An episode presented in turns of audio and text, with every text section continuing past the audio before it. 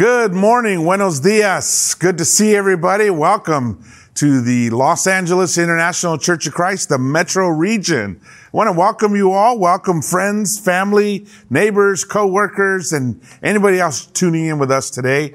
Uh, it's great to have you with us. And I'm excited about today. Uh, the message today is Jesus and the mission. And uh, something that's it's very much been on my heart. It's a very much a Holy Spirit uh, week of just thinking and praying a lot about the mission. Um, before we jump on in, let's uh, go ahead and start out with a word of prayer. Let's pray. Father God, thank you so much for uh, your love for us, that you care about us. Thank you for making us your mission, Father. Thank you for reaching out to us, sending people to us, helping us to know you. Thank you that we have the technology to, no matter where we are, all over the world, all over Los Angeles, all over the metro region, we can listen to your word. We can listen to what uh, you have for each of us. God, please bless our study, bless our time. In Jesus' name we pray. Amen. Amen. So, uh, Jesus and the mission, and I'm, I'm really excited about this. Um, you know, we're about 10 weeks out from our big missions collection. And, um, you know, we've been gearing up, getting ready. We've had some meetings discussing what we're going to do. And, and, uh, this is exciting. And really, this is kind of the heart of Christianity, the heart of the church, uh, what we're here for, why we're here, what we're all about. Um, this is this is uh, certainly an incredibly important topic. Um, you know the classic classic classic line. Porutentes un maceteo sate pantata ethne bautizontes autos esto onoma tu patros kai tu huios kai tu hagio neumatos.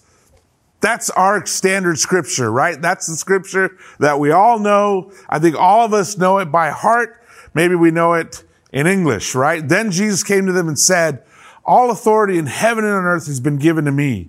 Therefore, go and make disciples of all nations, baptizing them in the name of the Father, the Son, and the Holy Spirit, and teaching them to obey everything I have commanded you. And surely I am with you always to the very end of the age. This was the big send off. This was, this was Jesus sending off He's got a couple more words after this, but basically giving the early church their mission. You know, I used to love that show when I was a kid, Mission Impossible, and you'd see the fire going across the screen and the dun, dun, dun, dun, dun, dun, dun, dun. And it was always an exciting beginning and to see if they could accomplish their mission.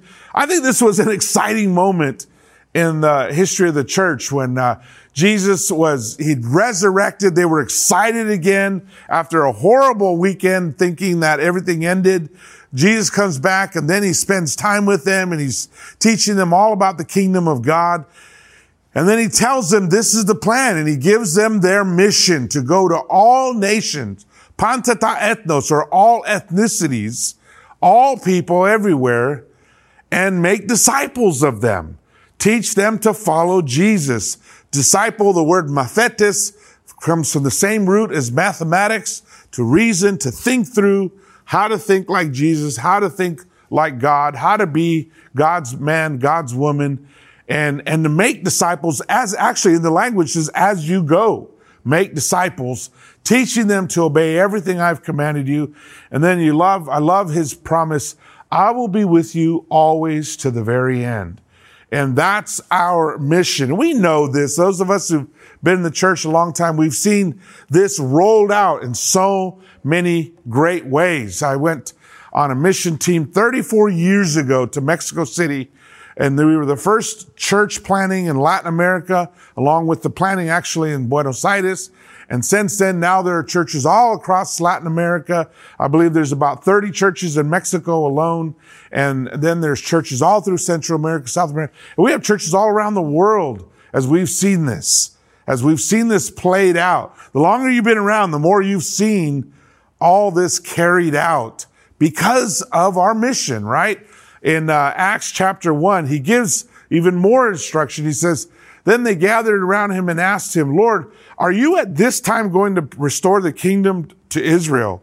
He said to them, It is not for you to know the times or dates the Father has set by his own authority, but you will receive power when the Holy Spirit comes on you, and you will be my witnesses in Jerusalem and in all Judea and Samaria and to the ends of the earth. You know, he basically gives them not only the mission, but the mission steps, you know, the, the, the plan for what their vision is, what the goal is to achieve, that they would go from Jerusalem to Samaria, to Judea, to the ends of the earth, to even Los Angeles, California, 2,000 years later.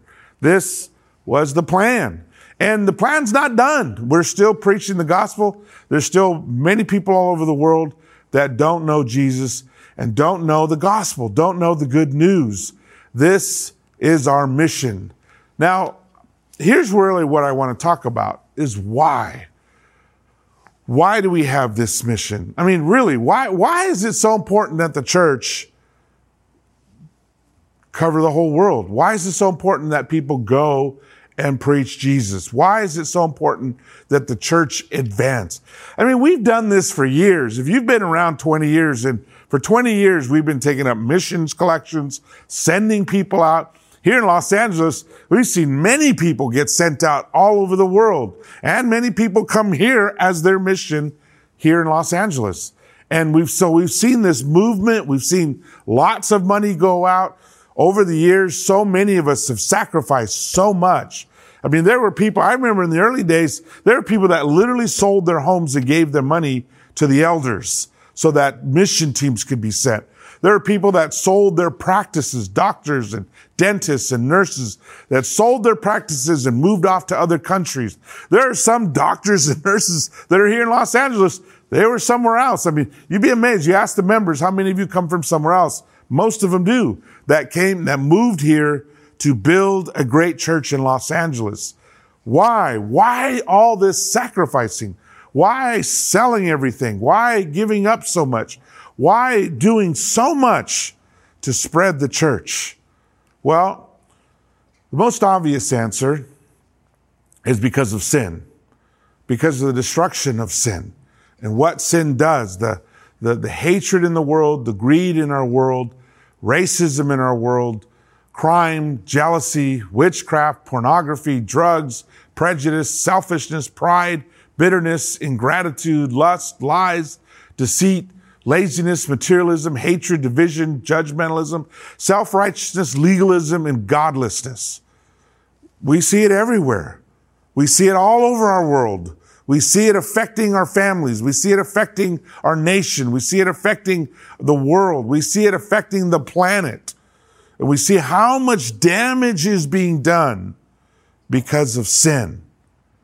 That's why. That's why we need to get out there. That's why the church needs to advance. That's why we need to have more disciples of Jesus.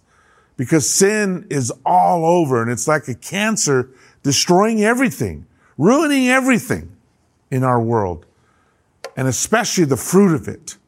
We see a world of suffering, wars, refugees, terrorism, hunger, addiction, suicide, abortion, corruption, loneliness, child abuse, sexual abuse, abuse of women. One in every three women on this planet will suffer some kind of abuse. Human trafficking, bigger than ever before. Yeah, we're talking slavery, bigger than ever in the history of the world.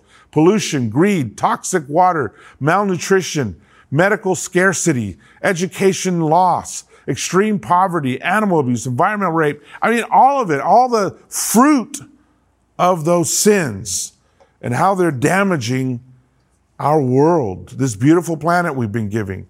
Because we live in a nation of suffering, addiction and suicide, abortion, corruption, poverty, racism, greed, crime, sexual abuse, broken families, stress, anxiety, these things are affecting our whole world. These things are affecting our country. These things are affecting our families. And it's not the life that any of us chose. I mean, nobody wants this in their life. Nobody chooses to have these things in their family or in their, to ruin their relationships or their family. Every weekend, people spend tons of money on weddings, literally tens of thousands of dollars, only to file for divorce five years later or 10 years later. The, the, the, the, the divorce rate is just rampant. And even among those that don't get divorced, where families are at and the quality of relationships, the, the, the, the families that are being destroyed because of sin. It's not what anybody wanted. No, and contrast that to what God had planned for us. Plans to give us hope and a future. Plans to prosper us. That's His plan. God's will is that we have a great life, that we be blessed, that we have those things. You know, everybody, if you, if you really think about it, you know, the things we do, we work hard. Why? To earn money. Why? To buy the things to have a good life. Why? Because we want to have a good life. We want to feel secure. Why? Because we want to be happy. Because we want to be able to take care of the people we love and have the things that we need and want so that we can be happy, right? It's exactly what God wants to give us. The life that fulfills us. Life to the fullest. But there's a huge problem out there. It's sin and the fruit of sin that destroys so many families. I was talking to somebody the other day and I was telling them, what you got to understand is that no matter how much you want to have a great life and a great family, it's out of your reach. You can't grab it. You can't have it because of your own sin. And the only way out of that is Jesus. The only way to overcome all this garbage is Jesus. People are desperate. You know, I saw this stat and I just, I, I, I wasn't going to give a lot of stats, but this one hit me so much. More students die from suicide than all other medical illnesses combined. Students, the people with the most promising futures, the most likely to believe in something greater in the future, who, in a sense, should be the happiest people, committing suicide, despairing even of life. That's how messed up our world is. That's how ridiculous sin is out of control. And the fruit of it. Why are people marching? Why are people upset? Why is our world in so much, so much turmoil? Because of all this junk we're talking about. Because of all the greed. Because of all the hatred. Because of the racism. Because of the selfishness. Because of the pride. Why is our food so messed up? Because of greed? People trying to make more and more money? Why is our planet so, so destroyed? Because of people trying to make more money? raping the planet, using up all the resources? Why do we have all this? Why is there crime? Why, I can just go on and on and on. You understand the point. Our world is not messed up because that's just the way it is. Our world is all messed up because of sin. The very thing that Jesus came to deal with. The solutions that he came to give us. I have told you these things so that in me you may have peace. Shalom. We all know what shalom is now. That you could have shalom. Shalom. That's why we go to college. So get a better job, make more money, pay for things, have nice things, be secure, be fed, have the medicine we need, have everything we need, have peace. Shalom. But you're not going to get it from a job. You're not going to get it from money. You're not going to get it from a title. You're not going to get it because you really hope to have it. You're not going to get it because you work hard. We only get it from Jesus. And whether the world knows it or not, it's what the world needs. Doesn't need more politics doesn't need more politicians, doesn't need new theories or new religions, doesn't need even new churches, needs Jesus. The world needs God. The world needs the gospel.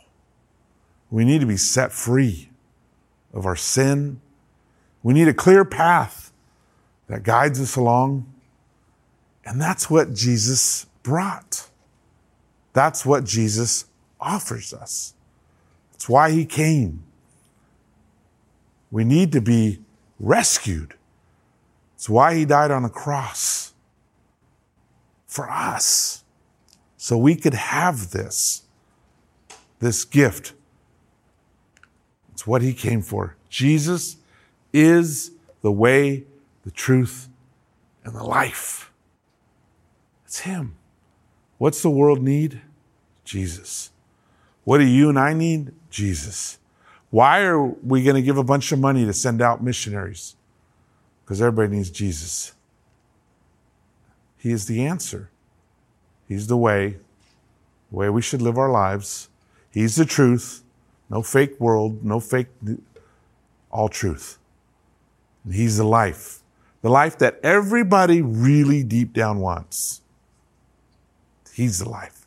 So way. But here's the problem. There's a spiritual battle going on out there. And it's a fall, full out war. It's a fight to the death. In Ephesians, Paul wrote the church, finally be strong in the Lord and in his mighty power. Put on the full armor of God so that you can take your stand against the devil's schemes. For our struggle, it's not against flesh and blood, but against the rulers, against the authorities, against the powers of this dark world, and against the spiritual forces of evil in the heavenly realms. It's a spiritual battle, right? It's not a physical battle. That makes it hard for us to see. That makes it easy for us to not even be aware, to not even know we're in a war. You know, in a war, you're either fighting or you're captured. And a lot of people are captured and need to be set free. I think even as Christians, sometimes we forget it's a battle. It's a war going on all around us.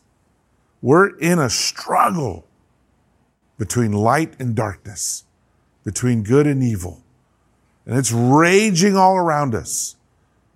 And it's raging where there's wars. It's raging where there's battles. It's raging where there's poverty. It's raging where there's drugs. It's raging in homes where husbands and wives are fighting, where kids and parents are fighting. It's raging all around us. The question is, do you see it? Do you see it? Are you aware? Are you in the battle? There's an advancing spiritual desert out there. Like a, like dunes just rolling over the green. The world is becoming less and less Christian. More and more ignorant of God, ignorant of the Bible, ignorant of Jesus. The impact on churches is devastating. This is one stat in lots of stats of how many people are attending church. It's just going down, down, down, down, down. Which means how many kids are learning about Jesus? How many people are hearing the great stories of Abraham, of Moses, of David, of Jesus? How many people are hearing the parables or the truth being taught? How few? When else are they going to hear it if they don't go to church? It's not on TV. It's not at school. Fact is, they're not hearing it at all. And each generation is hearing less and less and less, knowing God less and less and less. And there's talk of this rise in spirituality, but it's a spirituality that has nothing to do with God and nothing to do with Jesus. It's actually becoming more and more a spiritual desert. And I've shared this stat before. In America, every Sunday, 700 churches close their doors. Every Sunday. Less and less. So you're not, now you not, it's not even not only being not taught in schools and anywhere else, but there's not even churches. All over the world, church buildings are being turned into everything from libraries to nightclubs to mosques and Jesus is no longer being preached. Time was you'd sit in those walls, in those halls, and you'd hear the gospel. Not anymore. There's silence in them. Paul wrote to the church in Rome, How then can they call on the one they have not believed in? And how can they believe in the one whom they've not heard? And how can they hear without someone preaching to them? And how can anyone preach unless they are sent? As it is written, how beautiful are the feet of those who bring good news. See, even back then when the church was starting, Paul was already identifying the challenge. Is How are people going to turn to God if they don't know who He is? How are people going to pray in the name of Jesus if they've never heard of the name of Jesus? We talk about the second coming of Jesus when most of the world hasn't heard about the first coming of Jesus. And meanwhile, God is so urgent. God is so concerned. Because imagine being God for a second and he hears all those prayers out there. The prayers of the suffering, of all that stuff I read earlier, of those in human trafficking, of those enslaved to drugs, of those heartbroken because of broken relationships and broken families, of those being abused emotionally, sexually, physically, in whatever way of all those who know they're lost, of all those losing those they love and care about because they don't have the money to buy the medicine or they don't have the, the, the resources to send their kids to school. And they're locked in poverty. And they cry out to God, and He hears it. And what does He hope? That somebody will go to them and share.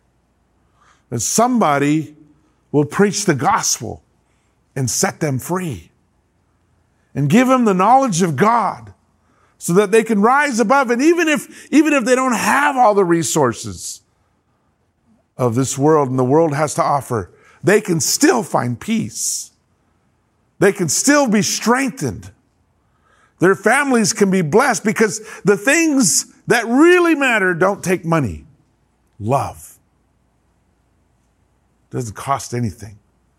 Peace, joy, the things of God, the things that really give life in life to the full. But how can they know if no one is sent to them? This, you know, it's on God's heart.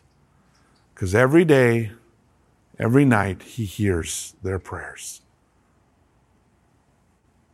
Every day, every night.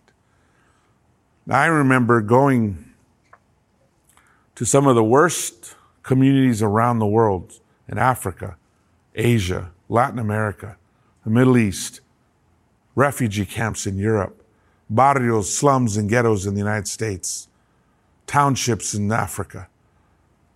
And I go and I visit, and I'm so impacted by the people I would meet. And I just couldn't get them out of my mind. But see, I go home, and they're still there right now. God is there, though. God does not leave them. But you know what God wants? Somebody to go. Somebody to go. Or somebody to send somebody. And that's on all of us who know God. You either go or you send somebody. And that's what the missions collection is the money to send somebody. And some of us need to go and preach the gospel. Some of us need to be willing. This is our family. This was a picture at the San Antonio conference. Who does God want to send? The disciples of Jesus. Because they know what to share. And sometimes we think, well, I don't know my Bible that well. You know the Bible more than 99% of the people on this planet. Maybe you don't, not an expert, maybe you're not a theologian, but you know who Jesus is, and you know what the gospel is, and you know how to help somebody become a Christian and walk with God then you got the most important message in the world. the most important message. And those of us who live in wealthy countries like all of us listening, we have the resources to send people. Those that, if we can't go, those that are willing to go. Those that want to go but don't have the resources. God wants to send us, or God wants us to send somebody.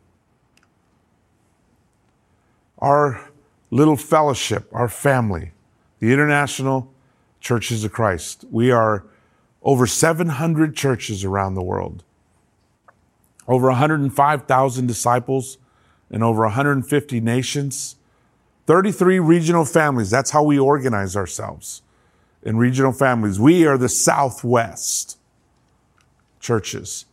There's over 14 international mission societies. And what we've done is we've, we've organized ourselves so that those that want to help one area, we work together. For example, the Philippines, which is a large church, over 5,000 members. I believe it's over 6,000 members. And so San Diego helps them. Los Angeles helps them. Phoenix helps them.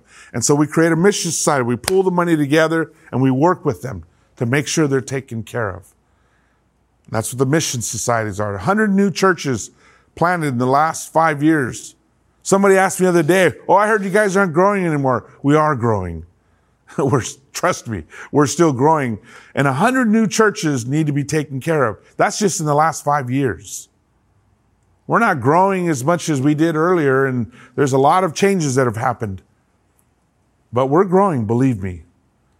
And where the rest of the world, most churches are shrinking, we're not shrinking. We're still advancing the kingdom of God.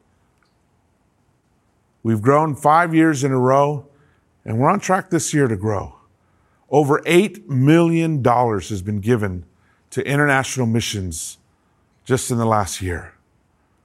So we're growing, we're sacrificing, we're sending people, people are going, and we have to take care of the churches that we planted already, which there are, as I said, 700 of them all around the world. On October 18th, we'll take up our missions, our missions collection. And whether you, you know, you give to CCB or Tithely, the, the, there's a title special missions. And if you want to start putting the money in now, go for it. If you want to give it today, go for it. But the official day is the 18th of October. And some of us will, would rather just go ahead and give it now. Go for it. And this is a free will offering. There's not a set goal. There's not a set amount. This is what we're just saying what's, what God puts on your heart and pray about it. Pray about it. I believe that, you know, it, it, well, it's, it's a funny thing, you know, as an evangelist, every year, and I've been doing this now in the ministry 34 years, every time the mission season comes around, and it's easy sometimes to be kind of cynical, like, okay, here we go again. We're going to hear, we got to give, we got to do this, got to do that. And I'll tell you why we're doing this now. We're 10 weeks out from, our, from October 18th. Why are we doing this now? It's not because we got to build up the hype and get everybody on board or buy in or whatever term. It's because we have to have our hearts right about this. It's very important. You saw in just a few minutes how critical it was, how critical it is to our world, how critical it is in God's plans that we keep sending people out to preach, that we keep advancing the kingdom of God. You see that.